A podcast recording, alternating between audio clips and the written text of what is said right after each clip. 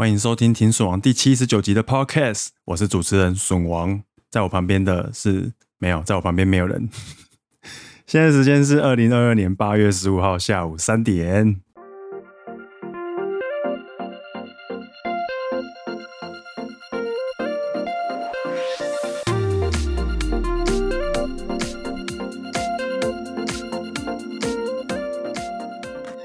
开头一样，先来感谢干爹干妈的赞助。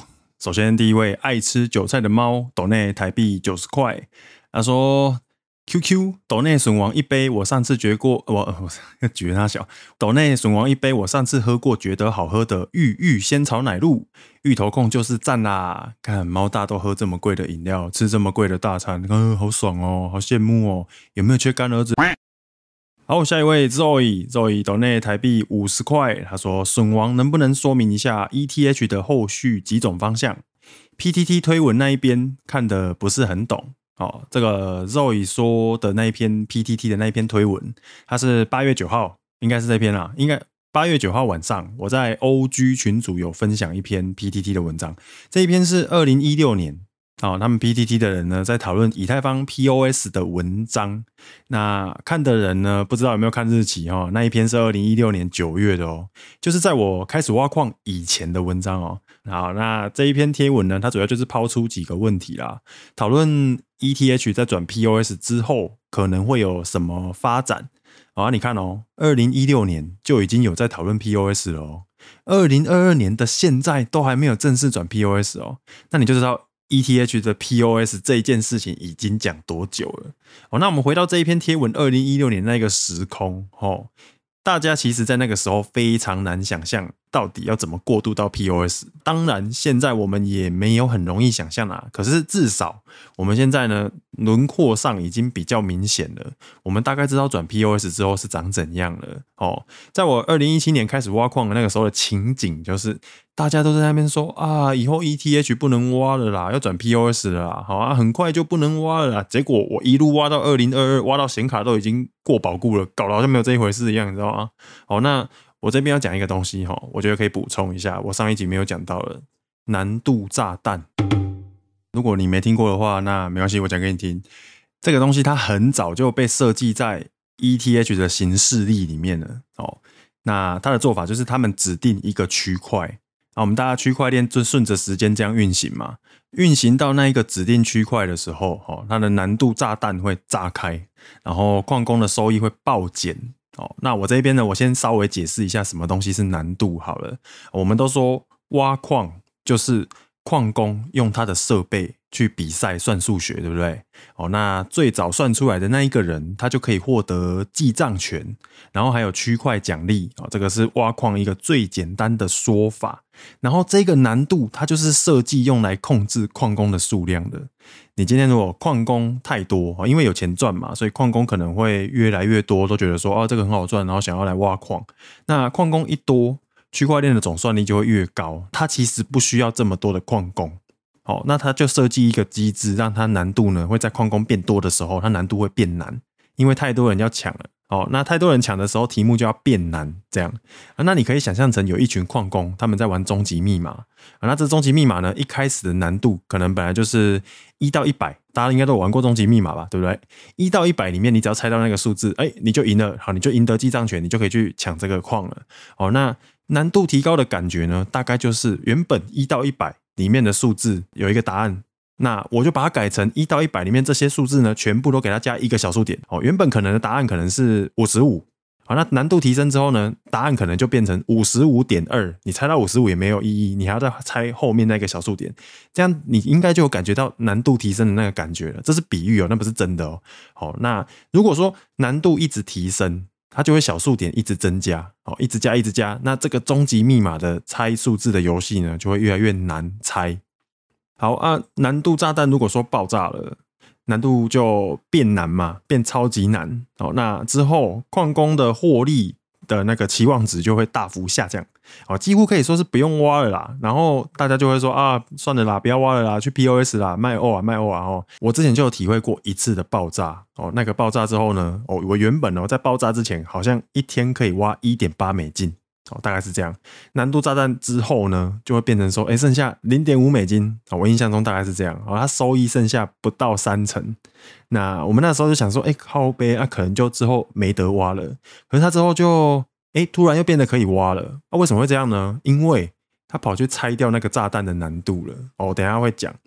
那我们先复习一下那个难度上升的感觉哦，就是假如你今天找一群小朋友，然后跟他们说：“小朋友们，我们来玩终极密码好不好啊？”好，一到一百的数字里面要猜一个哦。好，那大家呢先猜一下，然后我先把答案写下来哦。好啊，结果因为今天难度炸弹爆炸了嘛，那老师呢他就默默在答案纸上面就给他写那个答案，然后他就写下去了。答案是三三点三三三三三三三三三，靠北的谁猜得到？一定没有人猜得到。如果有人猜到的话，那个人可能是家长会长的儿子。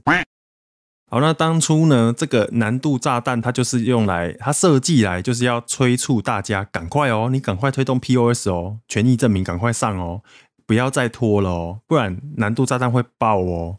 哦，它的用途就像在定闹钟这样哈。那这个难度炸弹炸弹也真的有爆过，像我刚刚讲的那样。可是 ETH 二点零它一直没有成功。好，这几年来呢，他们就是先做一件事情，就是把炸弹拆掉。那这种拆炸弹呢，它有点像你的闹钟快要响了，或者是你的闹钟已经响了，然后你就去把它按掉，你叫它晚一点再响。所以拆炸弹呢，大概就是这样的一个概念。好，到这边应该还 OK 吧？各位同学没有睡着吧？你如果会睡着的话，你先按个暂停，先去洗把脸哈，后面还有很多哦。以太坊今天就是遇到难题的时候，哦，遇到那种没办法解决的问题的时候，它就会透过硬分叉来解决。那这个硬分叉也不一定真的会变出两条链。如果说今天硬分叉只是为了要产生一条新的链，我们大家走过去的话，那这个你可以把它当做是一个升级。可是如果分叉之后两条路上面都有人要走，那这个就是一种分叉出两条链的硬分叉。哦，比如说 The DAO 那一件事情，它也有硬分叉过，对不对？那 The DAO 的那件事情硬分叉完之后，就变成以太坊跟以太经典，哇、哦，这两条链都是 POW 的链。你今天不支持硬分叉的话，哦，你不支持我们透过硬分叉去解决这件事情的话，好，没关系啊，你就继续待在原本这一条链啊，你就变成以太坊经典。哦，那你如果说，哎，要跟我们一起走的话，跟 V 神一起走啊，你来，你就来以太坊。哦，那两条链分叉之后，他们的发展就互不相关了。可是他们曾经是同一条链，啊，大概就是这样的感觉。那这个难度炸弹呢？这个问题，哦，刚刚不是说它可以像是拖延症这样，你把闹钟一直关掉，一直关掉，你要怎么关呢？它的难度炸弹可以透过硬分叉去推迟。哦，原本这一条快要爆炸了哦。那如果不想爆炸的话，来没关系，我们分叉。哦，想要继续留在原本这一条的，哎，也没关系，你们自己留下来爆炸啊。我们现在全部的人要去另外一条，要不要过来随便你。哦啊，我们这一条会比较晚爆炸，你那一条会先爆炸，看你要不要来。哦，大概是这样。目前为止，难度炸弹推迟的这件事情应该有五次了。哦，就是闹钟按掉，先不要让它爆炸，大概五次。哦，那这一次应该就不会了？应该不会了吧？哦，所以才会有一个声音出来说：“哎，矿工们，我们这次要分叉一条自己。”的链出来，我们大家继续挖。好，那有关难度炸弹的部分大概是这个样子。好，那我们接下来就可以回答咒语的问题了。后续的方向，哦，虽然说我们上一集有回答过类似的问题了啦，可是我这个礼拜还有想到，好，还有收集到一些假设性的结果，我觉得可以讲一下。哎，我先讲哦，以下我讲的这个这些大部分都是假设而已哦，都还没有发生，我不知道。你参考就好哦。首先就是以太坊的分叉真的很特别。这一次的分叉，如果真的有分叉的话，这一次分叉非常的特别。这一条链上面不是只有以太币而已哦，它上面还有一大堆 ERC 二十的 token。哦，那什么 USDC 啊、USDT、Uni 跟 Curve 这一些都是哦。然后它上面呢，这条链上面还有一大堆的 NFT，一大堆的智能合约哦，甚至有去中心化交易所长在上面。那你看哦，这些去中心化交易所，它上面有很多池子长在上面嘛，对不对？我们假设这一些哦，假设哦，假设这一些全部都会在硬分叉以后，全部都 copy 一份过去，光是想象你就会觉得一团乱。哦，硬分叉以后，另外那一条链也会有以太币哦，可是这个新的以太币，它跟交易所上面那个你看到的 ETH 哦，那个接近两千块美金的那个 ETH 不一样。分叉之后呢，我们只知道说，哎，交易所会承认这边的 ETH 叫做 ETH POW，哦，简称 ETHW 好了啦。好像也没有简称到哪里去了。好啦，反正现在就还没有分叉嘛，对不对？那我们可以假设一个情境题，你参考看看哦。我们可以假设一下，你的钱包里面呢，如果说有十个以太币，然后然后还有一万个 USDT，那接下来如果说分叉了以后呢，在正统的这一条链。应该是没有影响的。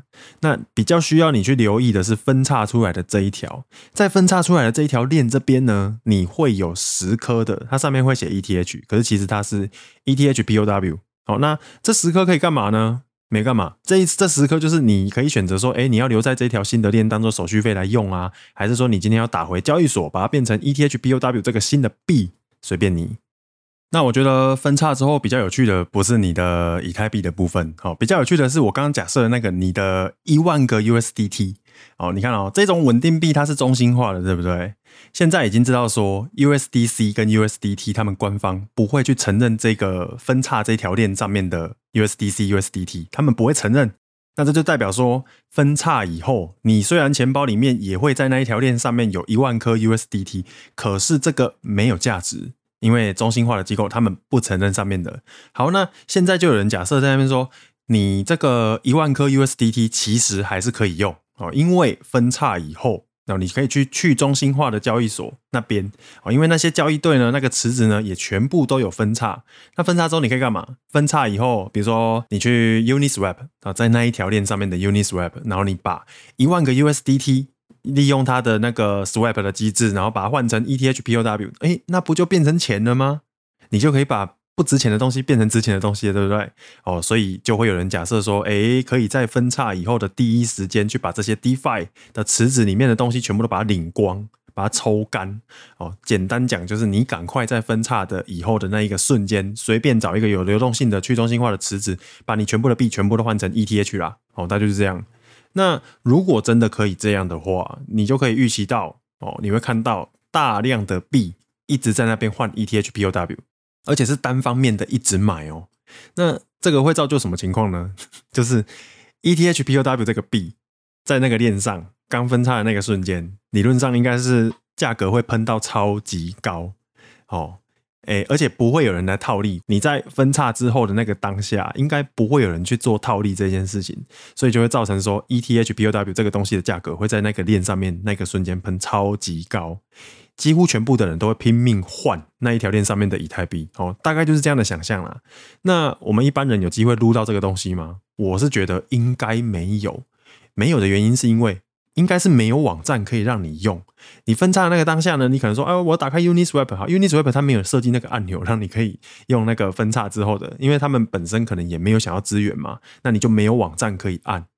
你如果想要在第一时间操作这件事情的话，你想要操作，你可能要直接跟智能合约互动才做得到哦。所以你如果想要尝试的话，应该是可以试，反正你原本这一条链的资产。本来就不会不见嘛，只是分叉以后，大家在那边比说，哎，怎么弄，谁才能够撸出比较多的毛，就这样而已。反正我就是先跟你评估说，分叉以后，你应该是没有网页可以操作的，你要去直接跟合约互动哦啊，直接跟合约互动又有一个问题哦，你你是用手吗？啊，人家是不是用机器人之类的哦？可能科学家又可以出动了啦。啊，具有这个能力，能够预测到接下来发生什么事情，有机会去套利的这些科学家呢，我相信也不会到太多。哦，当然会有啦，我不知道有几个啦，可是应该就是有这样的一个机会啦。我猜比较简单的做法大概就是这样啦。做法大概就是你知道可以撸多少 ETH POW 之后呢，你就去交易所合约那一边去套保。哦，大概就是这样，已经成现实了。你知道已经套到这么多了，你再去中心化交易所那边去做合约套保，这样就好了。OK，那除了这个以外，我还有另外假设两个分叉以后可能会出现的剧本。哦，就是肉鱼讲的嘛。诶，之后可能会发生什么事情？我就假设两个剧本。第一个剧本是最惨的，哦，最惨的就是这一条分叉以后的链，它会变得很像以太经典那样，可以挖矿，可是它的产值剩下没有多少，然后它就慢慢的走向死亡。这个是第一个版本啊，我看也是很少人会看好这个分叉之后的版本啊，所以说理论上应该是这个剧本比较有机会成真。好，那另外一个是我设计最乐观的一个剧本，最乐观的剧本是。这一条链它跌破大家的眼镜，大成功，这个很难呐。成功的可能就是这一条链它获得大量的矿工支持。除了这个以外，它还成功的把生态转移了、分流了，或者说它成功保存了、保存三小，就有点像呃生物里面学到的那样，有点像基因改造农作物那个样子啦，黄金米啊、肉鸡啊，哦，今天我们用科学方法改造了一个物种。然后让那个物种变成你想要的形状、喜欢的形状啊、哦，没有关系，这个可以，这个 OK。可是我们还会说，你还是要保留那一个原生种哦，原来的那个样子，野生的那个样子，有点像说你的资料记得要备份那样啦。哦，万一你今天改版改到爆炸啊，完全乱掉啊，根本就救不回来。至少你可以知道说，可以回到原本原生种这一边啊，回来重来，回到最初的起点。像现在啊，我们在吃的这种那个霸鸡，它长大之后一定要杀，你没办法说，哎，给它养到寿终正寝，没应该是没办法，我一定要杀来吃。为什么？因为那些霸鸡长太大，长太快了，长太胖了，它就是有办法长到超级胖。如果你今天不把它杀掉的话，它的脚根本就支撑不住它的体重，哦，它就只能趴在那里。哦，我好像扯太远，我们回到以太币，哦，以那个 ETHPOW 它最好的剧本。就是它成功保留了原生种，哦，然后它还成功瓜分了 POS 这个版本，它成功瓜分它的份额，然后 V 神这一条以太坊还真的出现重大问题，致命失误，导致大家呢需要回头去看原本的这条 POW，它成功保存了原生种，有可能就因为这样，这个 ETH POW 呢，它就有机会可以跌破大家的眼镜了，分叉成功，反客为主。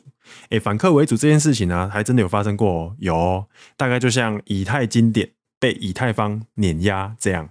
所以说这件事情它不是不会发生哦，只是这一次如果要发生的话，几率非常低而已。哦，可是事情没有绝对啦，如果有这么好预测的话，我他妈早就赚烂了，好不好？万一真的发生了，那会怎样呢？我我我稍微想了一下，我觉得可能如果说他今天真的发生了，真的他成功了，那会怎样？我觉得如果这样的话，应该有可能会开启新一轮的大分叉时代。大分叉时代来临哦，它的状况大概就是发 NFT 会赚钱呢，那我们也来弄 NFT。哎，开交易所好好赚哦，那我们也来开交易所。哎，分叉以太坊有这么多人支持，哎，这么赚呢，那我们也来分叉以太坊。那想分叉的那个人呢，他可能就可以偷改游戏规则三小了，等于在印钞啊。我觉得这样等于就是在印钞。当年的比特币就是这样被叉烂的啦。比特币区块容量太小啊，手续费太高啊。哦，那太多人有需求啊，那我们就分叉一条容量比较大、速度更快、手续费更低的比特现金啊。所以，所以比特现金就出现了。比特币不能用显卡挖矿啊，哦，很不方便。那我们就分叉一条可以用显卡挖矿的比特币，不然讲比特，那个那个可以用显卡挖矿的比特币，它叫做比特黄金啊，是不是就这样来了？反正只要任何自己有想法、觉得自己会弄的人，他都可以去分叉一条链出来啦，因为 open source 嘛，啊，可能就会开启一轮大分叉时代。好，OK。咒语的问题大概就回答到这边了。我觉得大家应该已经忘记我是在回留言了，对不对？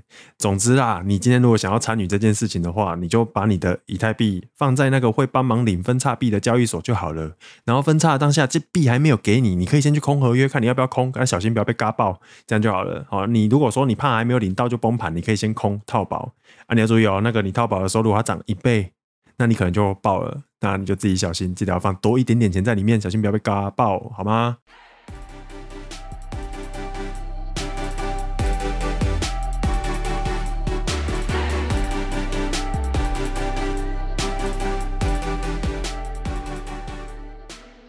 好，接下来分享一件我的事情。我跟大家说一下，我昨天终于把我的硬碟升级成 M2 SSD 了，一 TB 哦，哇，好大哦，好快哦！为什么说很大？因为我之前那个硬碟是三百 G，而且我跟你说，M2 的 SSD 一 TB 哦，美光的哦，你知道多少钱吗？干，一千九哎，一千九而已哎，哇！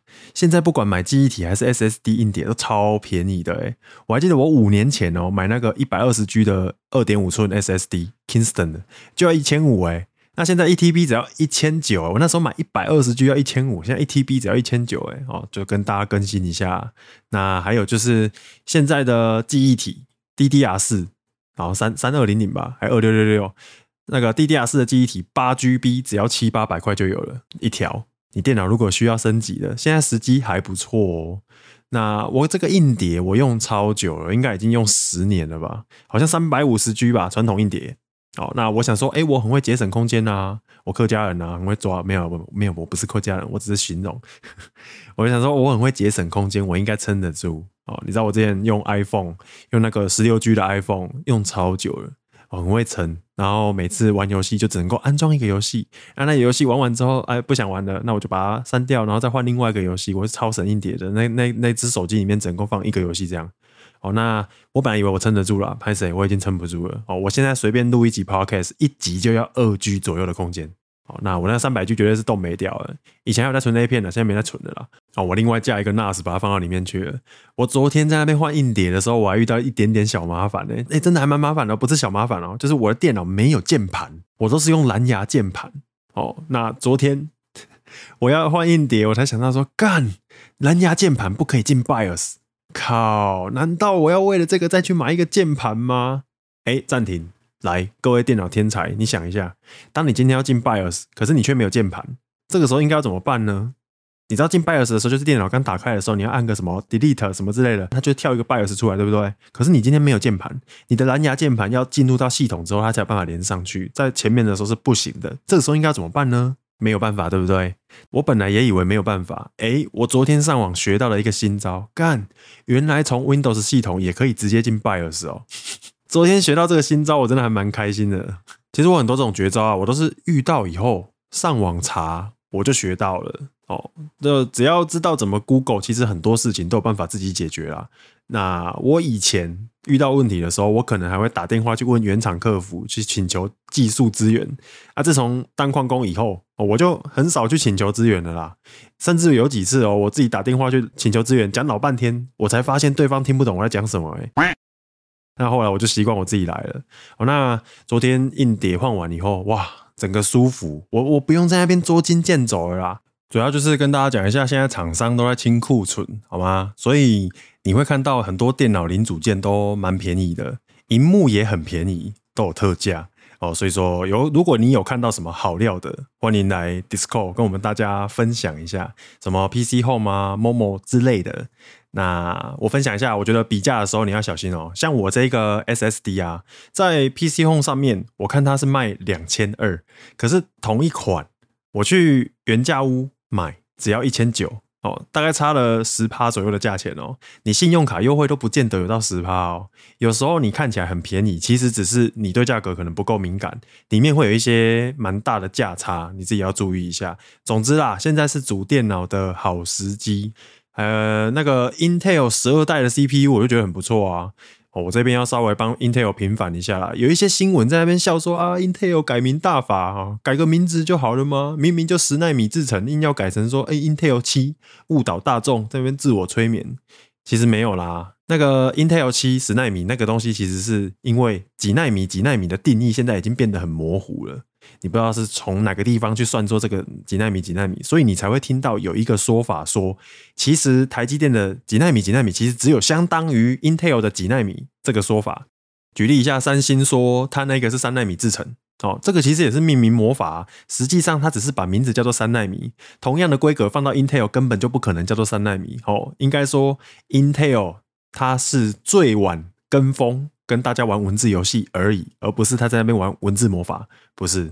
哦，那现在 Intel 它其实也开始已经加入一起玩文字游戏了，因为感觉好像诶、玩这招有效，那他就加入也一起想要玩哦，打不赢他要加入他，开始在那边玩文字游戏，反正大部分的人也看不懂嘛，都只看数字而已嘛，就高潮啊、哦，所以他也就加入来玩了。十奈米叫做 Intel 七这样，其实 Intel 还是很猛啊，没有新闻讲的这么烂。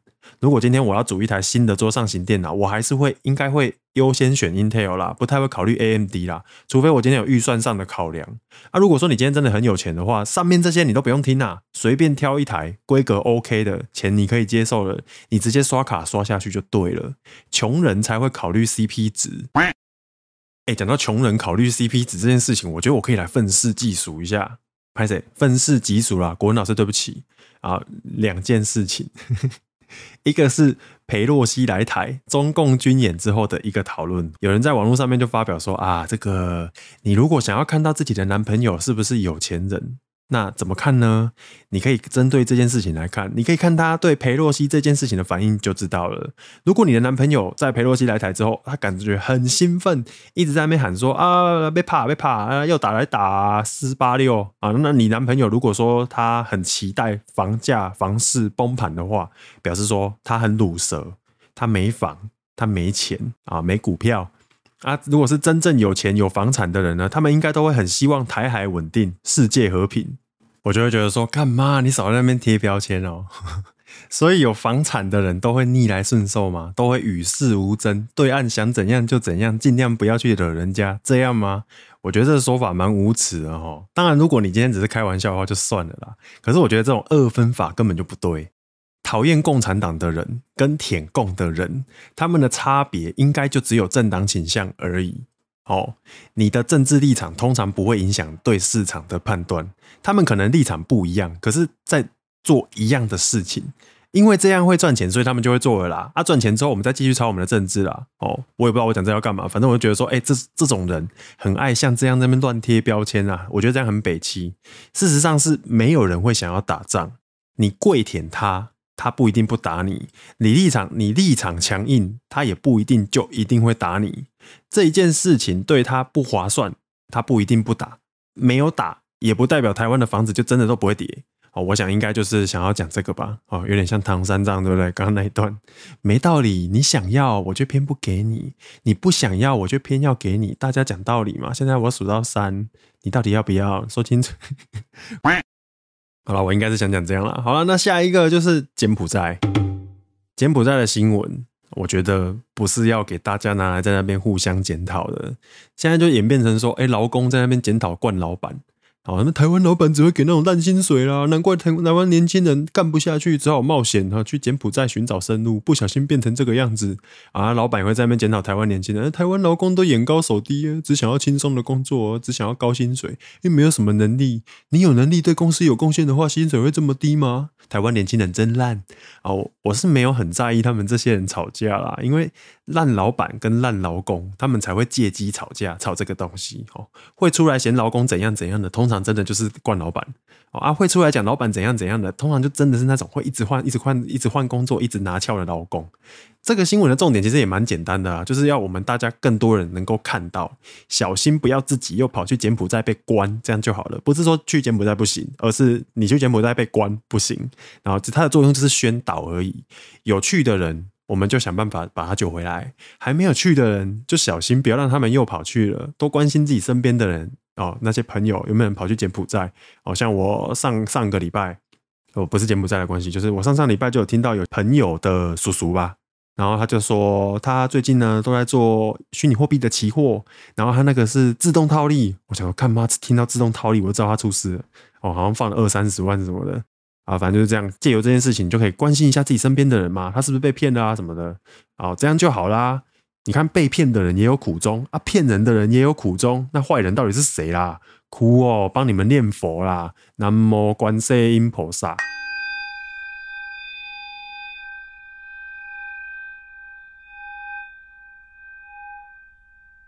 啊，还有那个论文，看那个论文到底在精彩什么的啊？为什么你们会在意一个人的论文有没有抄袭啊？